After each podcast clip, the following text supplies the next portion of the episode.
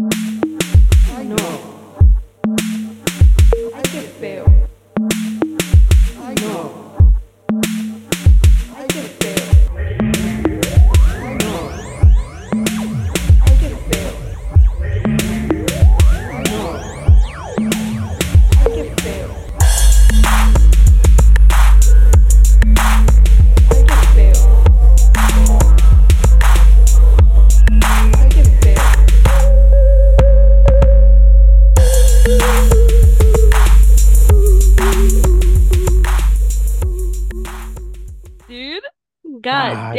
That song is such a banger. Yeah, why why is it so good? It has no reason to be so good. And by the way, guys, we're not talking about our theme song this time. We were we were praising our theme song on the first episode. We're talking about the Exorcist theme.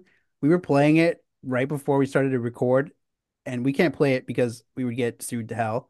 But holy crap, why is it so good? I'm gonna need y'all to go listen to it because I promise you will start bopping. Like whoever made the song, why did they go so hard for? Like I don't understand. It's so good. It's so good. Pause the episode, go listen to it if you don't know what it is. For those of you who do know what it is, go go listen to it anyway because you know it's gonna be good. Somebody needs to rap over that shit. Like it's such a banger. You know, you know there definitely is it. There has to be. Well, guys, welcome back, Welcome, to back. episode two. y'all. Today we are covering The Exorcist The Exorcist. or El Exorcista. El Exorcista. Tell me it does not sound like more metal in Spanish. That sounds so badass. I love that. It sounds so good in Spanish. I So wonder if they made a Spanish dub of it. I don't know, but now we have to watch it. Like we no, watched now the we have to watch it. I feel like it would sound so insane in Spanish, like the stuff that Regan be saying. Oh yeah. Oh my god. Holy "Esa crap, niña malcriada. We need a esa niña malcriada. I know. Yo, we need to watch this movie with mom. and just, I mean, she she'd probably kick us out of the house though. Dude, mom would hate this movie. Tell you right now, she would hate this Oh movie. yeah. Oh my God. Especially since it's like a little girl too. She would just immediately just think of you at like at like 12 or whatever, getting possessed by this demon. Nah, bro, y'all don't understand. Regan's mom, like, she was like super sweet about it, but my mom probably would have just started thought it was me acting up. ¿Por qué Yeah, andas inventando? Uh, for real, right? She'd just be over there roasting you.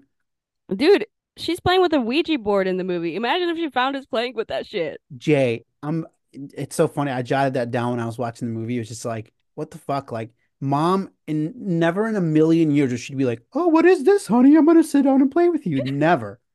Dude, literally, me and Dylan were like, now that's some white people shit. Yeah, for real. White people would be like, Oh, oh, I think it's fun. I used to play it when I was a kid. She's like, oh, honey, let me have a turn. Yeah, for real. But mom would have immediately thrown it out, and we probably would have gotten in trouble for it too. I mean, I mean, honestly though, like till this day, I don't fuck around with Ouija boards. Oh, hell no. Even me, like, not even being like religious, I still would not fuck around with the Ouija board. Fuck that. By the way, guys, welcome to Ay Que Feo. Did we say that already? No, we did not. Yeah, y'all know the gist. My name is Michael. That's Jay. If you stumbled across the show, you have no idea what this is, then welcome. Like, I, you're- We'll probably be like having a good time listening to this because, yeah, it's just, we're just going to be talking about creepy shit, right? And what better way to kick off a creepy shit podcast than covering like the best, like one of the most acclaimed, uh, like horror movies of all time? Yeah, dude. I mean, I feel like this was like, I feel like when you think about a horror classic, this is what first pops into your head. Yeah, absolutely. Even now. I was telling Michael, like, the, I have not, before this, I had not ever seen the movie before. And literally, just the image alone of the girl has always been like implanted in my head of like just the image of her looking like super fucked up and scary. it's yeah, it's funny you say that, Jay. Like I was thinking, like as much as I love horror, somehow I had not watched this movie until just this year. Yeah, think that's- same. That's sacrilegious for people who who call themselves horror fans. And you know, I mean, obviously, like if you listen to our first episode, you heard that you know we we were kind of uh, deprived of of horror uh, media when we were growing up. So now that we're growing older, we're like getting really into it. But so I- I think like but before I'd ever watched this movie, I just had like this impression of like it being a movie that has like true evil in it. It's funny because Yeah. like I'm not even like I'm not religious that way anymore, but I still I noticed that I still had that in me is that like you know I, when I when I was growing up when I was a kid, my brother William, my, my older brother, uh told uh, told me about like how he had watched it growing like, growing up and he was really freaked out about it and something about him being freaked out about it and like all these religious undertones about the movie really like got to me as a kid and even as an adult I realized like oh shit like I've kind of avoided this movie because I kind of viewed it as like a movie version of like the fucking Ouija board. I mean, yeah, basically, I feel like this it goes against like anything our mother would ever want us to watch, like ever. Like not even like I feel like my mom, me and my mom watched Scream before, which I'm still shocked that she even wanted to watch Scream Ooh, I can't wait to cover that with her. Can't wait to cover that. But I feel like it would be so difficult to get mom to sit down to watch this movie because of all the like religious undertones in it. Oh yeah, It just it's hits so much harder, I feel like, because of that. And you know it's not it's funny we're talking about it like in our day and age, let alone Yeah. like back then in the 70s. And actually hmm. like we we have we have a news clip that we found. It's like it's from a documentary. We'll link the we'll link it in the show notes. But yeah, we're just gonna play you a few news clips just so you can hear a little bit about what it was like in the 70s. And 1973 is when this movie came out. We're gonna we're gonna listen to that for just a moment. Truly a different time, y'all. The manager of the National Theater in Westwood says that there indeed are at least a dozen people who faint or become ill Yo. during every showing. The Chill. Los Angeles Times reports the exorcist causing fainting and fleeing. Some trembled, others sought the This privacy of footage is restrooms. hilarious. We have a lot of people throwing up and a lot of people shuddering. But the thing that Oh, really these poor surprises me is people faint. I passed out. I fainted like 10 minutes after the first beginning of the movie. I don't know what happened. I just fainted. You know, it doesn't make me want to get sick like everybody says. It just, my legs are just going, "Nyeh." In Pittsburgh and Toronto, it was claimed that several people had been committed to mental asylums after Mental asylums, dude. Mental In Britain and Germany, it was blamed for suicides. And Be even for real right used now, as a defense by murderer Nicholas Bell, who pleaded that the film had left him possessed. The Dude, okay, now that last motherfucker was just he was just you looking for a scapegoat. The last dude saw the movie and was like, you know what? That shocked y'all enough. Yeah, maybe murder some people. I mean, I love like we we were we even watched that those clips before we started recording, and we were just cracking up because it's just like the sheer shock that this movie caused to the people in the 1970s. I mean, it's just like it- Insane, y'all. it just it was a scary time in modern history, right? The 1970s, there was all these serial killers and shit too. Um, Yeah. but but honestly, like even he even knowing that, that it had that reputation, I was so surprised to like actually read about it and see this footage because it's just like, damn, these people were like rocked to their core. I think it's so shocking because I have not seen such a visceral reaction to a horror movie like that.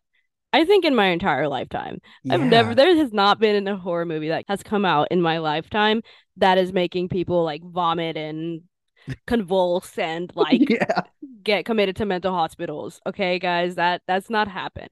The last the last time I can think of people even having at least a semi big reaction to a horror movie was like Hereditary because yeah. Because yeah, for reasons that we will obviously cover in a future episode. Yeah. I mean, even even uh, like I was thinking about you know maybe the the impact of a movie like uh, like like the Blair Witch Project, right? There was all this like uh buzz around it and whether pe people were like considering whether it was real or not like it- but it's still it's not the same right like this is this is like like having a physiological effect on people And then like, bro, I know parents in the 70s were like shook to their core because they a lot of people were complaining that it was even rated R because they thought it should have been rated higher or at least a more mature rating because they were so scared of their kids watching the movie. paramedics were called to treat people who fainted and others who went into hysterics it's just like I, I'm just like just reading about this I just can't even imagine this happening with a movie today. No. I really can't. Like I, maybe if you can think of a movie send us an email ayquefeopod at gmail.com because for me this is something that was completely new. I've never heard of people having these reactions. Like this visceral and physical reaction. And yet, even though it had this reputation, people lined up to see it. Like theaters all over America was sold out when this movie came out. People waited hours to see this movie, even just to like go in for 30 minutes and then walk out really scared. We're just gonna like tell you about some of the stuff we found about this because it's so freaking cool. It was the first horror film nominated for the Academy Award for Best Picture. I mean, horror just does not win awards like that. No, people used to not really like horror. At least back in the day, it was kind of like a lesser known slash made genre. I mean, other than like, what was it? Uh, what was it called? American Psycho? Not American Psycho. What was that movie called? Psycho. Psycho. Just Yeah, Psycho. Because later we made American Psycho. Yeah. Yeah, yeah. Both yeah, yeah. We're gonna have to we're gonna definitely cover the original Psycho, that's for sure. Oh yes, for sure. And probably American Psycho as well. But I feel like even this movie was much more intense than Psycho. Oh obviously, Oh God, like so much much- yeah. more. At least visually, people in the 70s had not seen a movie that showed I feel like that much gore, that much just like intense scenes. Dang, I hadn't even thought about that, Jay, because Psycho was in the 1960s, and then just like a decade later, you have fucking you have this, The Exorcist. Yeah, and you have to think about how like the violent slasher era did not come until after The Exorcist. I feel like that's what really opened the door into like, oh, maybe we should more dive into this kind of shit. And I feel like the reason why we maybe haven't had reactions like this now is because, I mean, so many horror movies afterwards were inspired by The Exorcist. So I feel like now we're just kind of numbed out to that Oh, level of horror. Yeah. But back in the day, guys, this was it. This probably scared some of y'all's mamas and grandmamas. Shock to the system. This one woman said, it says an audience member who saw the movie in 1974 fainted and broke her jaw on the seat in front of her. Like this movie caused a broken jaw to a, like someone watching it.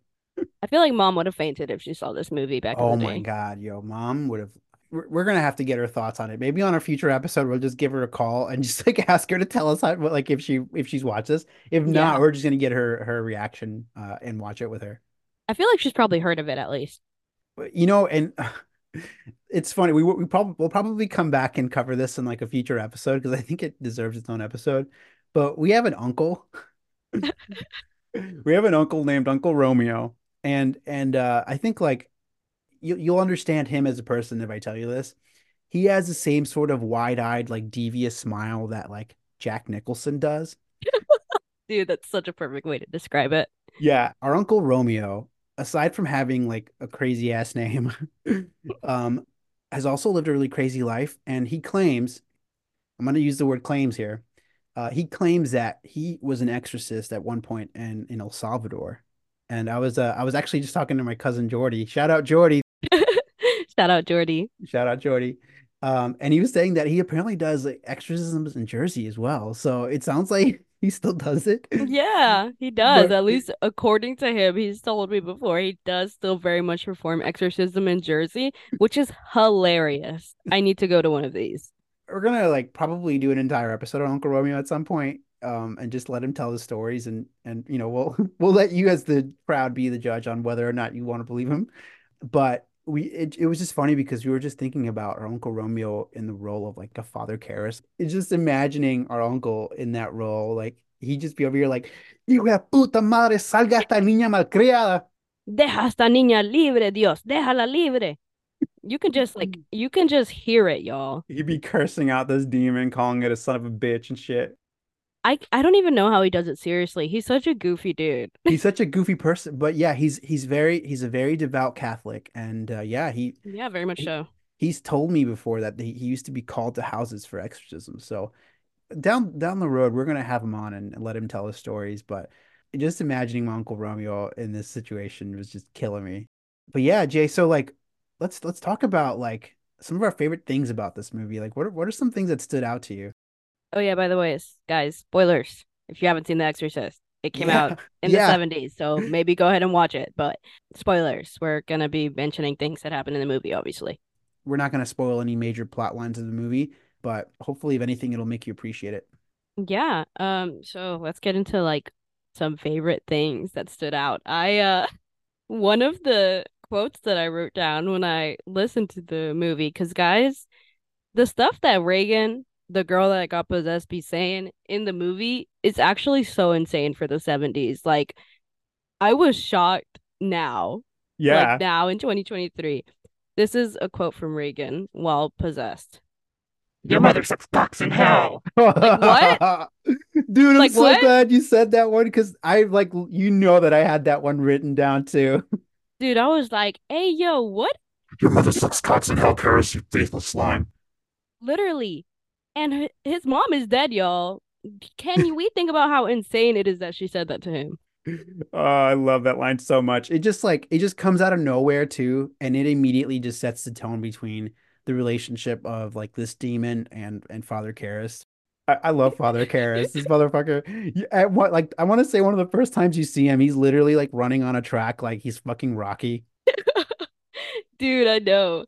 When I first started watching the movie, I was kind of confused at the beginning because I was like, what is going on? It's like in a whole so other different country. I was not expecting that to be the beginning for some reason. I like that a lot actually. The the way that it starts off like in the middle of like a rock somewhere and Yeah. none of it gets explained to you. You're just like you're just shown all this like weird like imagery. Um, that huge fucking statue that just you just like oh and there's like dogs Yeah. fighting in the background. I was gonna say like, that, so much shit. The dogs fighting always gets to me because I I hate when dogs fight. It gives me so much Yeah, anxiety to the point where if there's more than one dog together in a room, I'm always anxious that they're gonna fight for some reason. So just saying that, I was like, oh, that already like sets the tone for the movie. Immediately, yeah. Yeah, and uh another one of my favorite parts was just obviously the iconic 360 turn of the head by Regan where she just like fully turns her head around like an owl. Yeah. Love that. Oh damn, I Just hadn't even thought about so- it like an owl. It's referenced so many times like and yeah, I feel like it was probably meant to be like an owl cuz I feel like humans have always thought it was kind of weird how owls can just fully turn their head like that. We can't do that. So I loved them doing that. I feel like they purposely made Regan very animalistic. Yeah, like I I hadn't even thought about it that way either, that it, she turns her head like a fucking owl, and it's just it's so unsettling to watch that you can see again just another element of like theme after theme of just utter shock to the system of people watching this in the 70s. I was gonna say, like, guys, we've seen that now like a million times. People have referenced that. But for the 70s, I This feel like that audience was not ready. They were not ready for that movie. Because even if you had seen Psycho, which was like the known horror of that time, I don't think people were ready for a little girl that was possessed. This it's a cute little innocent girl, and then she's over here saying stuff like, Your mother sucks cocks in hell and Jesus fuck me. Hello? Yeah. No, What? what's my favorite? I love this. It's like like some trickster shit. Like uh the demon like is talking to Karras and says something like, Your mother's in here, Karras. Would you like to leave a message? I'll see that she gets it. so savage, dude. So like just like trying to provoke Father Karras and he's already having the struggle of faith, right? He's trying to decide if he's a hack. Yeah. And then you're just faced with true evil. So I I love that that it, that you're seeing a work of true good against evil is basically the way it's set up. Right. Oh, oh my gosh. I was gonna get into that. I was like, definitely this movie sets that like like you said, like fully true evil versus good. But um, what was your favorite part, Michael? I was cu- I'm curious to know what your favorite things about it are. There's so much about the movie that I loved. I was like watching the movie and I jotted down all this stuff and was like, there's no way. I'm just gonna say that I love the whole movie, but like so first off, like the theme, right? The theme gets you so hyped up like immediately. And I love that they didn't just kick off the movie with the theme. Like it doesn't mm-hmm. even play until like I want to say like 10, 15 minutes in, or maybe a little bit Like longer. during random parts of the movie too. it starts playing when you first see like the mom just like walking home from her job and and it's just it's it really just sets the scene right so i love i love i love the theme song gets me hyped and then like the subtle escalation like it starts out with just like sounds in the attic like rats where where she that's what she thinks like oh there there must be rats over here the bed starts to shake which is kind of a crazy thing because we'll, we'll come back to this another time but like our brother william has had a similar like That's exactly what I thought shaking thing that came up. Yeah, yeah. So we'll have him tell that story later. But basically, like I, I just love the subtle like escalation, right? Like it it follows the same format that you see um explained a bit more in the movie, like The Conjuring, obviously so hugely inspired by The Exorcist, but like there's a the three stages of demonic activity. You have the infestation, oppression, and possession. Like you definitely see that like building up throughout the movie. Oh, definitely. But but yeah, Jay, so like I love that. I love like this movie is is so deep in its duality down to even like religion and science. At one point you basically have science like giving up. They're just Yeah. like um we don't know what to do. Have you ever heard of an exorcist? Like Straight up, they were like, um, I don't know about this, y'all. You may have to go to the church. Yeah. But I think above all of those, like the scene I, that I love the most, the one that like I keep coming back to is there's a there's a dream sequence where you see the demon face for the first time. Did, do you remember that scene, Jay? It's like oh, for like a s- half a so second. right. Yeah. I I was gonna talk that about scene. that. Yeah, I was 'cause- gonna talk about like the face. Uh, I loved how randomly they would show the demonic face, which was apparently like the first makeup test I think they did on Regan or something like that, Yeah. hmm where they kept showing it like kind of randomly. And apparently too, if you next time you watch the film, you'll see like the demonic statue too. It'll be hidden in the shadows sometimes. So it adds like a whole other layer of like scary, I feel like, for a film like that at that time. Yeah, I love that. I love the what you said, the makeup test. Like that kind of just goes to like the special effects of the movie, which is like a, one of my favorite things about it is that there's so much that was accomplished without CGI. Everything looks so organic, you know, everything looks so like icky. Um, Yeah. we're gonna come back and talk about that. We, we're gonna go over some creepy facts here in a, in a few moments, but like just like the makeup of uh, Regan and just like the dialogue, the music, all of it, it just it's so good. And there there's like one of my last favorite things that I'll say is like I referenced it earlier, but like this like trickster element to the entity that possessed Regan. Yeah, the demon. Um, it's like Father Merrin at one point says this. He says, especially important is the warning to avoid conversations with the demon. We may ask what is relevant, but anything beyond that is dangerous. He's a liar. The demon is a liar. He will lie to confuse us, but he will also mix lies with the truth to attack us. The attack is psychological, Damien, and powerful, so don't listen to him. Remember that. Do not listen. Ooh. Yeah. Like that's so dude, that's just and you can definitely tell how much research they did into like actual or at least reported possessions because a lot of people will report uh these possessed people to know things that they shouldn't know about to kind of like taunt you and get to you on a personal level. Yeah, taunting is a good a good word for it. Like the the whole movie spends so much time with like Regan just taunting them. Yeah, I mean she's literally making fun of the priest's dead mother, and even like there was that scene that really stuck with me too, where she fully like visually presented as his mother. I was like, that is fucked up. Yeah, yeah, exactly. It's just we we can go on and on about everything that's amazing about this movie. There's so many things. Even if you don't necessarily like it, it you can see how much it influenced future horror cinema, right? Like I mentioned earlier, The Conjuring, but also like even movies like Hereditary, right? You kind of see Yeah. this gradual build up. You can see how it still influences movies today. Oh, definitely. I mean, I feel like it's a, such a precedent for what a horror movie should consist of. Just even over like the soundtrack is what we were talking about earlier, like the noises that they used, they utilized like the noise of bees buzzing. So sometimes you'll just hear like a subtle like bzzz in the movie and you're like, what the fuck is that? But it just adds to the ominous undertone of the whole movie, I feel like. They also did like sounds of pig squealing, is what we were talking about Oh, earlier Yeah, the pig squeals. dude, those were like, I feel like they did so well doing that. And I wonder why he even had the inspiration to do it, but it just fit very well with the entire persona they wanted Regan to have of just being like this really animalistic, like the farthest thing from what you would think of when you think of a little innocent child. Yeah, yeah. So this is from from some trivia that we found. It says much of Regan's moaning and grunting were created by remixing pig squeals. When the demon is finally exorcised from her body, the sound you hear is a group of pigs being led to slaughter. This alludes to a story in the New Testament where Jesus cast out several demons, collectively called legion, from a man and transfers them into the bodies of pigs. The pigs are then drowned, similar to Father Karras' dying after accepting the demon. That is crazy. So fucking metal. This movie's so metal. It is like something about it. I don't even know how to describe it. Something about it to me is charming. Like I think it was just like the sheer effort put into it.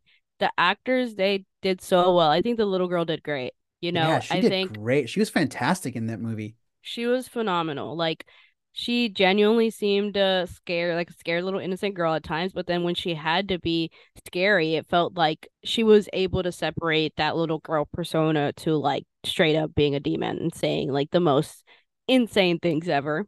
Yeah. And like even just down to like the the like the voice. Like it was like Right. apparently there wasn't a lot of post production. There was a woman who recorded the dialogue and apparently she would swallow raw eggs to make her voice mucusy, start Ugh. smoking cigarettes, and guzzle booze to get the languid, throaty croak necessary for the demon. Ugh. Jeez, So dude. let's not do this in preparation for recording our podcast because yikes. Swallow raw eggs. Didn't William used to do that? Yeah, actually, he got me into it at one point. yeah, it was it was gross. Oh gosh. Gym bros of back in the day. Gym y'all. bros, gym bros, or you know, possibly just getting our voices ready for demonic possession. So Yeah, you know, pick either one. apparently, like the the lady who did the voice also had two priests that were on the soundstage at all times, and she said that she was like uh, would perform it while she was strapped to a chair because that's how the character that's how like Regan was positioned, and then afterwards she'd come off a take and then go go to a couch in the back where two priests were, and then she would collapse in their arms and burst into tears. Oh yo. This movie is just so intense. Like that that was so unnecessary. She did not have to do that. No, guys, like so the realism of this movie is insane because I didn't I watched the movie and then afterwards I did some research on it and the amount of effort I would say maybe a little overboard the director did Yeah. is insane. Actually insane. Like he might have been a little bit of an insane person, but you know, I guess thank you for the crazy movie because it really did like shatter people's just image of horror at the time but he did a lot of crazy things. I was telling Michael that. So in Regan's room, they made the effect so that when you go into her room, you can tell it's freezing cold because you can see like their breath in the film, right? Mhm. But the director actually had it negative 20 degrees in the room, like during hours of filming, y'all. So Regan Oh, and the priest, when they're like shivering and their breath, you can see their breath from how cold it is. It's actually freezing in that room. So the director did his very best to make it as realistic as he could, at least considering the subject. So I feel like that's why a lot of the acting in it feels very authentic. yeah, we were just talking about the special effects. Like all of this was done without CGI, you know? Even like the throw up. The throw up was like pea soup. Like everyone knows about the weird like, pea soup shit. It's just it's just gross. It's just gross. It's it's all like it's all organic, which is both great and terrible. Yeah, so like it like you said, it is both great and terrible because I feel like I can admire the way that it was made back in the day, but obviously now it could it looks goofy. Like Yeah. so what I was telling Michael is um Gen Z's interpretation of this movie is so different than what people in the 70s had Yeah. reacted to it because now I feel like we've seen everything. Like this is a generation that grew up chronically online, nobody watching over them, accidentally stumbling across like gore videos or seeing all these really scary movies that already show a lot of this like fake gore. Ay, So- pobrecitos. Pobrecitos. We're fine. Es- han sido bien sufridos. Han sido bien sufridos, pobrecitos los niños. Han hecho muy malcriado. My mom always says, those poor kids, they've always suffered so much. Oh gosh. Oh my Poor God. kids. Yeah, guys. But Gen Z, essentially, from the consensus I've gathered, Gen Z thinks this movie's hilarious. Like, That's great. people, and even I, when I was watching the movie, it's so good, but I laughed out loud so many times just at the too. sheer insanity of it. Yeah, because Regan is low-key hilarious when she's possessed. Like, she's It goes is just saying, she's saying the most, like, savage shit. Like, it's crazy. Regan feels like my intrusive thoughts when I'm in a church yes. where I'm like, oh my God, I'm like, why am I thinking about that? Why am I thinking about that? Literally, when I was a kid, I remember the panic of like being in church, and then my brain is just like, thinking of like the most like out of place shit. Like tell me Regan saying your mother sucks cocks in hell is not like an intrusive thought you have while in church. No. Dude, oh, No. so good. her scene with the crucifix is crazy. Oh, dude, that was so it was so savage and so like it just like it just all comes out of nowhere. You're like, what what Dude. just happened, dude? The sheer shock. I was like, yo, what the fuck? I literally just like immediately I was in shock because I feel like I don't know, dude. In the 70s, that must have been crazy. You're watching this That girl shit's like crazy now, dude. Dude, it's basically It- this it's- girl like touching herself inappropriately with a crucifix. Y'all, this is insane. And it was so it was just so graphic and like she's like it's there's blood and stuff. It's like, it was just oh it was And so she's much. literally yelling, Jesus, fuck me. Like, that is Oh, crazy. yeah. Yo. Oh my God. It's just so for anyone who hasn't watched the movie, they're probably like, I'm never watching this shit now. I like. Sorry, Ma. I- Oh, I'm sorry, ma. Estoy siendo bien malcriada. If Ma hasn't seen this movie, she's probably like, yo, what like what are they talking about? That's literally what I was saying. I was like, mom would just like, if this was me as a child, mom would have been so mad at me. She would think I'm just like acting up. Para de ser malcriada. Oh man, yeah, we'll have to look through like eventually we'll have to cover more Spanish exorcisms and see if like it was just the Hispanic parents just like not believing their child. Straight up. Well, I know. I know. Qué feo. Para de andar inventando. Literally translate to stop inventing. When I was why talking, do we have that? Jay, when I was talking to uh our, my our cousin Jordy, I was I was like, "Yo, does does your mom say stuff like this too?" Because because uh, uh my tia Sonia is just like my mom. They even look alike. And Literally her twin. apparently, like she does say similar stuff. Like she would cut, she'll come over to Jordy while he's playing like Doom or something, and she'll be like, "Papito, you don't think that's too scary? You won't be able to sleep at night. Papito is so It's funny. too it's too violent." She's literally exactly like that. She's like just like mom. She's just like mom, if not more scared of stuff. Because my tia Sonia, I feel like, is probably more of a devout Catholic than my She mom is. is. Yeah, yeah, she is. If they're both together, you're you just know you're just gonna hear that behind us all the time. We won't even be able to watch stuff over at their house because they're probably just gonna like be in another room or something. Oh no, I just make them watch it with me. I'll be like, "Come on, tia Sonia." We'll start with They The would they would hate us. That is like the worst one to start with. Shout out Tia Sonia. La quiero mucho. Te quiero, tia. I'm sorry, voy a ser malcriada. Mm, Be a little malcriada on the podcast. I'm sorry, okay? So so Jay, we were we were we were talking about like the the real, I guess, life aspects of this movie. And I want I think we should spend some time talking about like the the inspiration, like what inspired the writer of this Oh movie to even write it. yeah. There's there's something there's a something called the Exorcism of Roland Doe, aka Ronald Hunkeler. So apparently, like the the the guy who wrote this movie was he came across an article in 1949 about a boy who had actually been apparently uh exorcised of a demon. Um, so Yeah. yeah, I we, I think we should read some excerpts from um this article. Jay, do you want do you want to take a shot at it, or do you want me to do it? Yeah, I can do it. What Okay, cool. which part do you want me to read? Yeah, right there. All right, guys. Born in 1935 and raised by a middle class family in Cottage City, Hunkeler began experiencing paranormal activities at 14 when he reported hearing knocking and scratching sounds from behind his bedroom walls. Nah, dude. The Reverend Luther Schulze, Hunkeler's family minister, eventually wrote to the parapsychology laboratory at Duke University in North Carolina in March 1949 and explained how chairs moved with Hunkeler and one threw him out of it. So it like threw Hunkeler, the kid, out of it. His bed shook whenever he was on it. Schulze also explained how the family floors were scarred from sliding of heavy furniture and how a picture of Christ on the wall shook whenever Hunkeler was nearby. Damn. Yo. Savage. The family eventually sought the help of William Bowdern, a Jesuit who conducted more than 20 exorcism rituals on Hunkeler in the span of three months. Writing in his diary on the 10th of March, 1949, Bowdern noted how Hunkeler entered a trance like state as 14 witnesses watched during one of his exorcisms. There was a scratching which beat out a rhythm of marching soldiers. Second class relic of Saint Margaret Mary was thrown on the floor. The safety pin was opened, but no human hand had touched the relic. Hunkeler was then relocated to St. Louis to be treated for demonic possession. It seems that whatever force was writing the words was in favor of making the trip to St. Louis, Bowdern wrote. On one evening, the word Louis was written on the boy's ribs in deep red Yo, scratches. Dude, not you can cool, demon. Not cool, dude.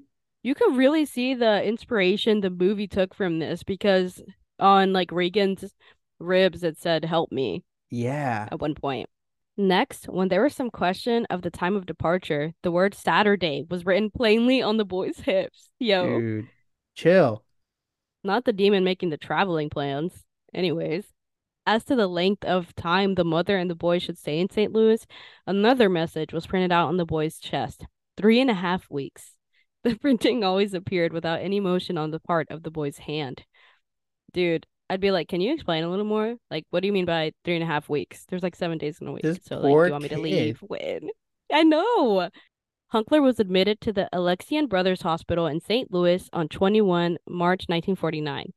Nearly a month later, Hunkeler broke into a violent tantrum of screaming, cursing, and voicing of Latin phrases as Jesuit priests allegedly cast the demon out of his body. Dude. That I is mean, insane. this is The Exorcist. That that is all The Exorcist. Like if they had just made a movie covering just this dude's story, that that would have been it. I feel like this must have added a whole other layer when people found out that The Exorcist was literally completely based on a real story. I mean, it- Um, I didn't know that. It kind of wigged me out when I when I was reading about it. Same. So, I mean, the movie is based off of the Exorcist novel, obviously, and the person who wrote the novel basically said that he heard about this um exorcism that took place and he just got inspired. He wasn't even like a horror writer apparently. He used to write like comedy and stuff like that, but he completely went into horror over hearing this story, which I mean completely makes sense. It was an insane story and I'm pretty sure the kid ended up didn't he die? So so so he actually he he made he lived to like 86. So he did live a long Oh life. shit. That's uh, that was actually an interesting part about this is it says in his adult life, Hunkeler was a NASA engineer whose work contributed to the Apollo space missions of the 1960s and who patented a technology that helped space shuttle panels withstand extreme heat. Oh So shit. like this dude was like legit. Not only did did he go through all this, he like went on to be successful and was very like private about this happening in his life. Like he did not want people to to know about it. He And didn't like the publicity of it. Yeah, it said on Halloween we they always left the house because he figured someone would come to his residence and know where he lived and never let him have the peace. So this Yo, poor this dude, poor kid. I mean, he, Literally. he sounds like it sounds like despite all this, he lived a successful life working for like NASA. But I feel terrible that like The Exorcist brought on all this horrible, I I guess, like juju on him. Yeah. I don't know. Like, what would you even do if this was happening to your kid in the 40s? Dude, I, I don't, I honestly like, I have no,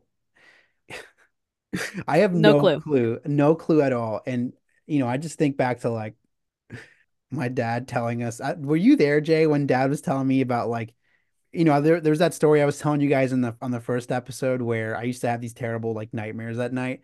It got to the point where my dad thought he needed to get like holy water.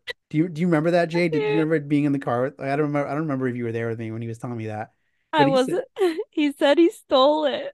Yeah, so he said he stole fucking holy water because the like the priest wouldn't give it to him. So he just like took some on his way out and he used that. So I guess Jay, I guess to answer your question, that's what you do is you steal holy water. First of all, savage. Second of all, doesn't that cancel out? Like, I don't know, dude. I don't know. He- Stealing it? my dad swears that my nightmare stopped after that. So who knows? Who knows, dude? I mean, I completely get it because first of all, why is the priest not giving it? Like, bro, you got one job. Second of all, stealing it, I just maybe God was like, I don't know, y'all. I'm gonna sit this one out. My dad told my dad told me that I was like, dude, I hope you're being for real right now because that's badass. Like I was baptized by like stolen No, holy dude. water. Mom told me the same thing. She literally Oh, also really? told me the same thing. She said that Okay. dad stole holy water when that shit was happening. That lends more credence. Okay, thanks for saying that. I didn't know that. Yes. So uh both of my parents says that this occurred and I my dad very much seems like the type of person that would do something like that. Yeah, yeah, he is. We'll we'll talk more about dad. Shout out dad, by the way. He he did listen. He I was like, I sent it to him. Yeah, I sent him the link to a podcast and he and he didn't say anything. And I was like, Dad, you didn't like it? And he was like, No, it was good. I actually liked it. It was really funny. Mhm. Thanks, Dad. Yeah, so dude. so yeah, steal holy water for your children if they're going through some fucked up shit. And maybe this is what uh Hunkeler, aka Roland Doe, needed. Yeah, dude. I mean, I just think the reason why the movie is as scary as it is too is because this kind of shit has happened before. Like we'll definitely have to get into other cases where this occurred, but this uh at least this like the kind of stuff that happened to Regan in the movie, the bed shaking, her um convulsing, the projectile vomiting, insane, and like just like the uh just being like kind of like rude a lot of people report that when they're seeing possessions or somebody uh having an exorcism done on them. Yeah, it, it's it's like we know about all these like things because we see it so much in movies, but what's crazy is when you go back to cases back like back before all that was like played out in movies like The Exorcist, like after The Exorcist, you know, obviously there's a lot of things that people you know might model that if they if they if they were to try to hoax something like that, but it's crazy because you start to see all these different patterns that I'm sure we're going to get into at some point when we actually cover some cases. And Jay, we should try to find cases from before The Exorcist because then we'll be able to like see like I guess prior to that being out there in the cultural awareness like you know how much of that actually kind of still you know holds up to like things that Yeah. come later in this movie. I mean, I know that the director also worked with like multiple different priests uh and tried to make it as accurate as possible as to how an exorcism would even be done. Like apparently the whole system you have to go through of like getting permission from the church, like that's an actual thing. They don't just like perform exorcisms. Apparently it's like kind of like a last ditch resort, which I did not know. Yeah. Uh sometimes a lot of times I do try and find psychologists or doctors at the time, but of course these physicians at the time they didn't know what was going on because there's they couldn't find any other reason. They couldn't find a physical reason that this was happening. They couldn't think of really a complete psychological reason that this was happening. So this was kind of like the thing you did when you're like, well, I don't know what the fuck else to do. We've exhausted all else, so it's time for an exorcism. yeah, literally. But it's just crazy. I just think it's crazy. Yeah, Jay. Let why don't we should talk a little bit about like the infamous like curse. There was there was Oh, uh, uh yeah. rumors after the movie became popular that the the cast suffered through a, a curse. There was all sorts of crazy shit that was going on. So like um at one point there was a studio fire where they actually had uh, the sets of the house interiors, so they had Oh, to like shit. rebuild it more than once uh, by the end of the film's like production, it said that there was nine people associated with the making of the movie that had passed away, including an assistant cameraman who had lost a newborn baby and a Oh night watchman. man. Like just Damn. that, just that, I'd be like, okay, maybe there might be something to a curse because holy shit. That's that's so intense. That's crazy. But it goes even like further. Like so, so one of the people who died was like one of the actors who played um the film director in the movie. There's a, at the beginning of the movie, there's like a film director hmm and um, he, he's actually one of the characters that gets killed by Regan, but um, that that actor Oh, later on ended up dying from complications of the flu. You're so right. He's like the first dude to die in the movie. Yeah, That's crazy. yeah, Yeah, you're so right. He's the one that got like thrown out of the window or something. It's like alluded Yeah. that he got thrown out of the window by Regan, which is like insane, but which I I kind of love that that you just get thrown out a window onto like the staircase. It's just like I what the- know. what a what a like crazy ass way to die. what a way to go. Qué What a way to go. Qué barbaridad. So so yeah, so like so in the fire, apparently um the only room that it's this is claimed um that the only room to survive the fire disaster was Regan's bedroom. Now, I don't I don't know if I believe that, but if that's true, that's crazy. Okay, if that's true, that's pretty insane. That's insane. It says others on the set suffered lifelong injuries. A crew member lost his toe while a carpenter chopped off their thumb. Holy fuck. Oh my God. Like Jesus. Dude, I mean, like, I feel from what I've heard, this was in a very emotionally charged set.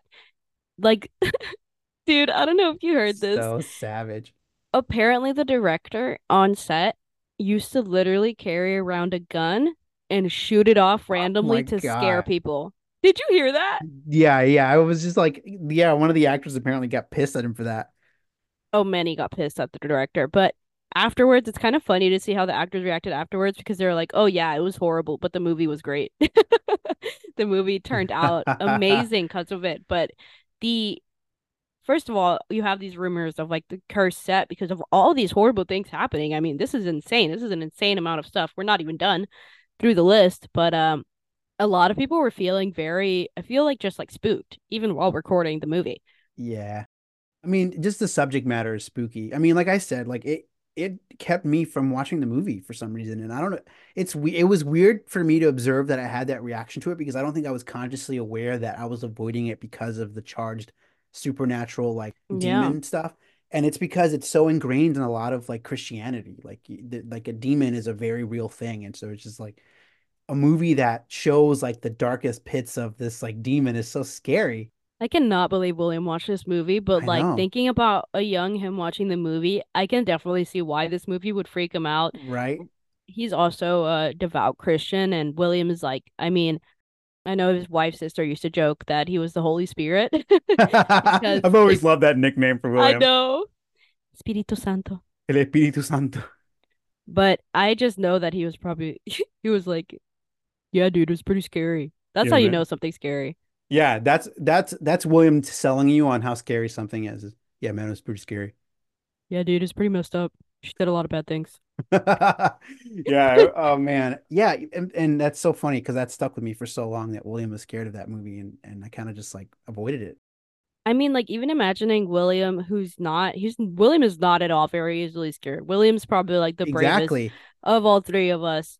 But this definitely spooked him at the time. And if my mom would have watched this, dude, she would have been so freaked out. Are you serious? Like when mom watched Chucky for the first time, she apparently came back and uh, like threw out some of my toys that creeped her out. Oh yeah, yeah, yeah. She would have definitely taken this movie entirely too seriously and been really afraid. We're gonna have to see if she's watched it. All right, maybe we'll call her after the show and just see what see what her reaction is, and we'll report back. Yeah, we'll report back and let let you guys know what she says. He who fights with monsters should look to it that he himself does not become a monster. And when you gaze long into an abyss, the abyss also gazes into you. Like y'all, this is some crazy shit.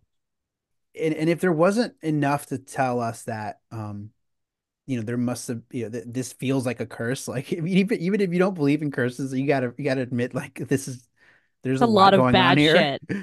um so so apparently this is something else that I found out about the movie and maybe we'll have to come back and cover this entire case because holy crap This might be its whole other episode because this is insane, guys.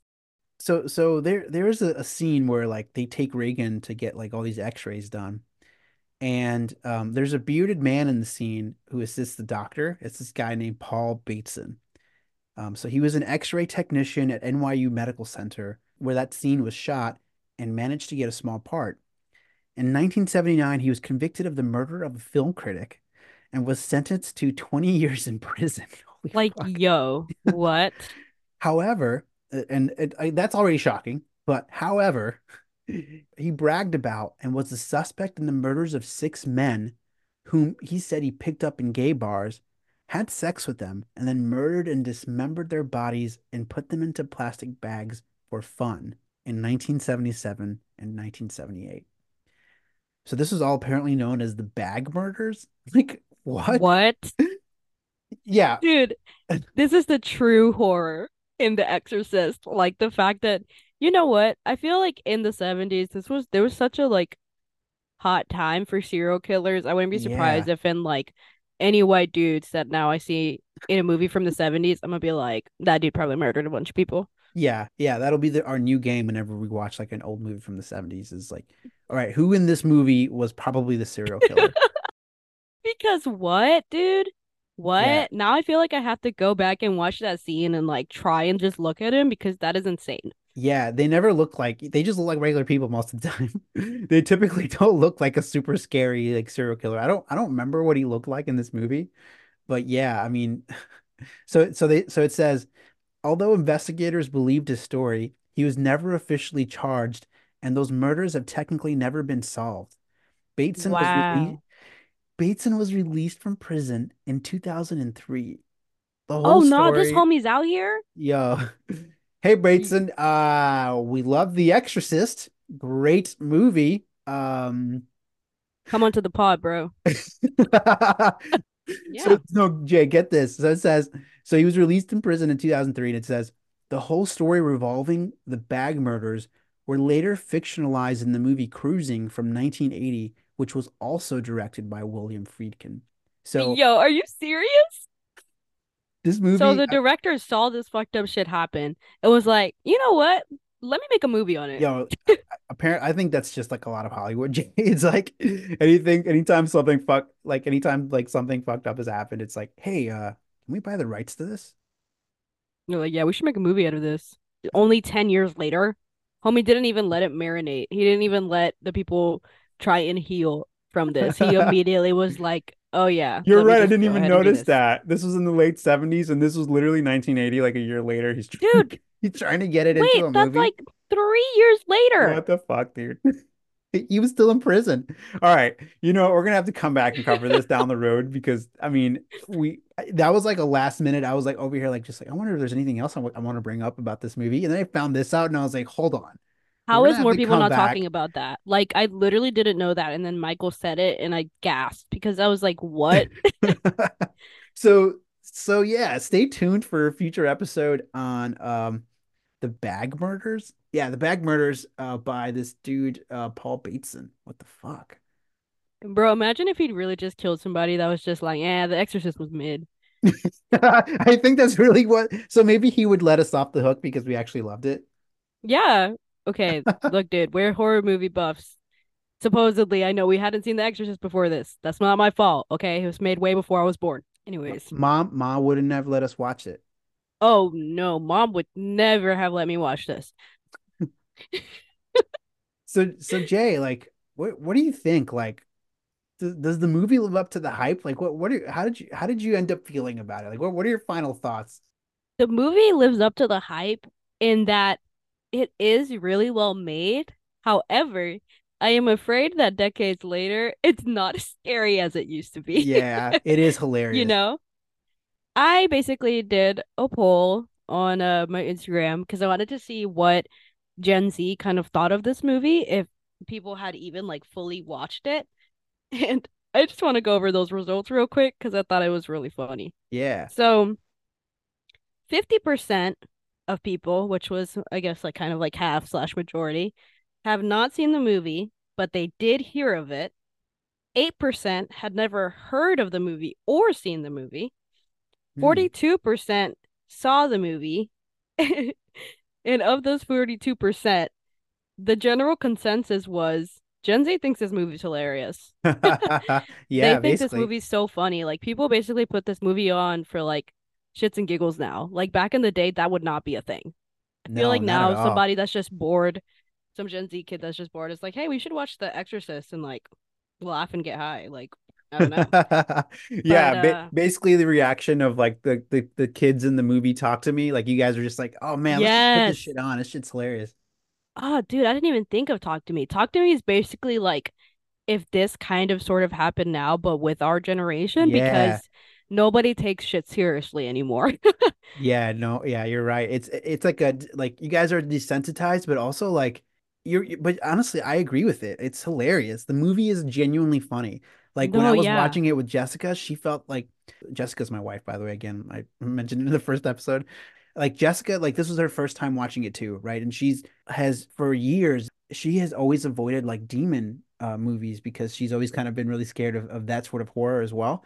And so when we watched The Exorcist, she was like so relieved because she just kept like she just thought it was hilarious. I would say if anything now it holds up as like more of a comedy, and I think Gen Z would appreciate yeah. uh Regan telling the church off a little bit.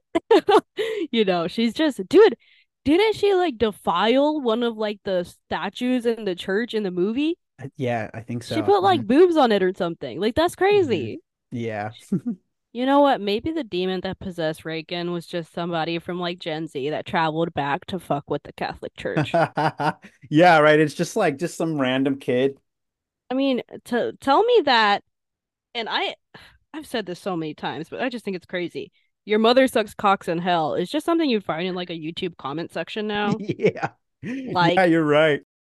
I feel my theory is that Regan got possessed by uh one of us people part of Gen Z, and then we decided to go back and fuck with the Catholic Church. That's my theory. That would make so much sense, to be honest with you. I mean, I, I would support that theory because I totally see it too, Jay. I think I agree with you here, Gen Z. You guys, this movie is hilarious. It's not, it's not as scary as it once was. I can appreciate it for what it is. Like I thought, I, I like the themes about it. I like the way it was Yeah. done, but it wasn't, it wasn't scary. I think, I think the, uh, like the idea of it is, is what's actually scarier for me. And I found this, I found this quote, Jay. I wanted to read really quick before we, uh, yeah. wrap up the show. This is from a profoundly pointless article that says, Are demons real or imaginary? For exorcist Brian D. Willett, it doesn't matter. All that matters is belief. He says, As long as someone believes that demons exist, they are real. And as long as someone believes that exorcism is what heals them from those demons, exorcism is real. Oh, snap. I love that because I feel like that's basically how I feel about it because Yeah. even if the stuff at least isn't what it seems like on the surface, like I'm not a very religious person, but I will still admit, like from these stories that The Exorcist is based off of, this was very real for the people living it. Yeah. This is very detrimental to the people that and their families that go through stuff like this. And I mean, even small aspects of The Exorcist strangely reminded me of like what my family went through yeah. in uh the haunted house that you guys used to live in. Like you said, the bed shaking. I mean, even stuff like the scratching. the noises, multiple people Yep. Have experienced this, guys, and it's truly unsettling. So you And really find have to think about it. too. Yeah. So that's just I like I do like those aspects of the movie because it is very uh realistic as to what many people have experienced and I feel like that's why even though Gen Z does find this movie to be hilarious, a lot of the people that did say yes that they saw it say that they still love the movie because you can totally see how many other movies after it were heavily inspired by The Exorcist. Yeah, totally. I exactly. I said it earlier, and I think it, it bears repeating here at the end of the show. It's like you can see how this paved the way for more serious horror, like Hereditary, like The Conjuring, all these movies that came later that we all like love now. Even movies Yeah. like Talk to Me, like I mean, it's just it's it's you know it's it's all there. It's hilarious now. I don't know if it stood against the uh, test of time, but it's still a great movie. It's really well done, and yeah, I guess thank you, The Exorcist, for kicking off this like uh, big push in horror movies in cinema. Yeah, honestly, like shout out to them because I feel like uh, during this time too, this is a very um, you know, I feel like in the 70s we went through a time where a lot of people were like blaming things on uh the devil and Satanism and stuff like that. And so people were already very like uh people didn't like to talk about this kind of stuff. So this movie was very in your face for the 70s, like very much like wow, like a shocker. Yeah, absolutely. We didn't even really talk about that very much, but how much like it, I feel like this was in the subconscious when there was like the uh, satanic panic in the 80s, you know? Yes, that's what I was looking for the word, the satanic panic, exactly. Yeah, I feel like this very much plays into that.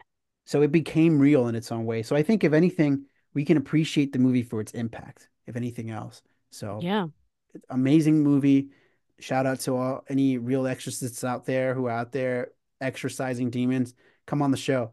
Oh my God, please come on the show if you Come do that. That is so cool. Like hmm. for real, for real, that's actually really cool if you do that as a job. And we'll get our Uncle Romeo to come on the show at some point too to tell us the stories. Oh my Tío Romeo. Oh my gosh, dude. Y'all, this man has gone through some shit, okay? Yeah. It's it's we'll funny because we say that about episode.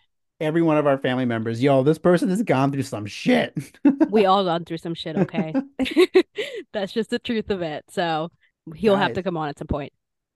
That was our episode on The Exorcist. Yay! Guys, thank you so much for listening. Yeah. I'm so happy that you get any kind of joy listening from these two weirdos talk about uh some scary shit.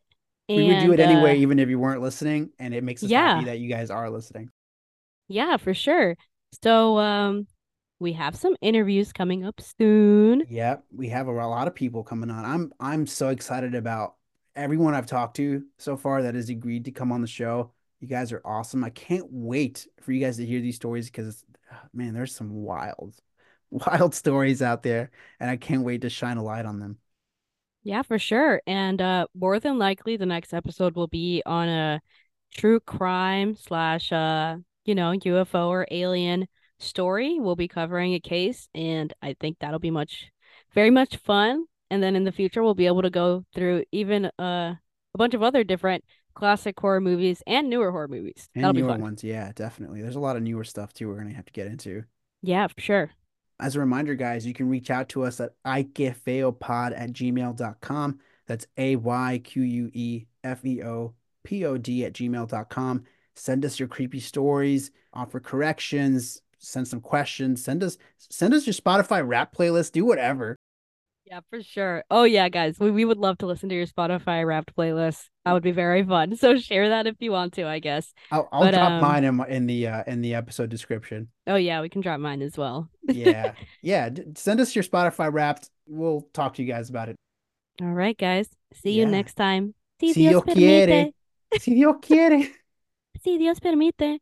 Literally meaning if God is willing to let you live another couple of weeks. Uh, that's how our mom always says. Si, you, si Dios quiere, if God wants or if God permits, like if, if God lets us live until this next moment. All right, guys. Stay cool, stay weird, stay scary, stay spooky. All of the above. Yay. Si Dios quiere, ahí nos vemos. Bye. Danger. Adiós. Danger.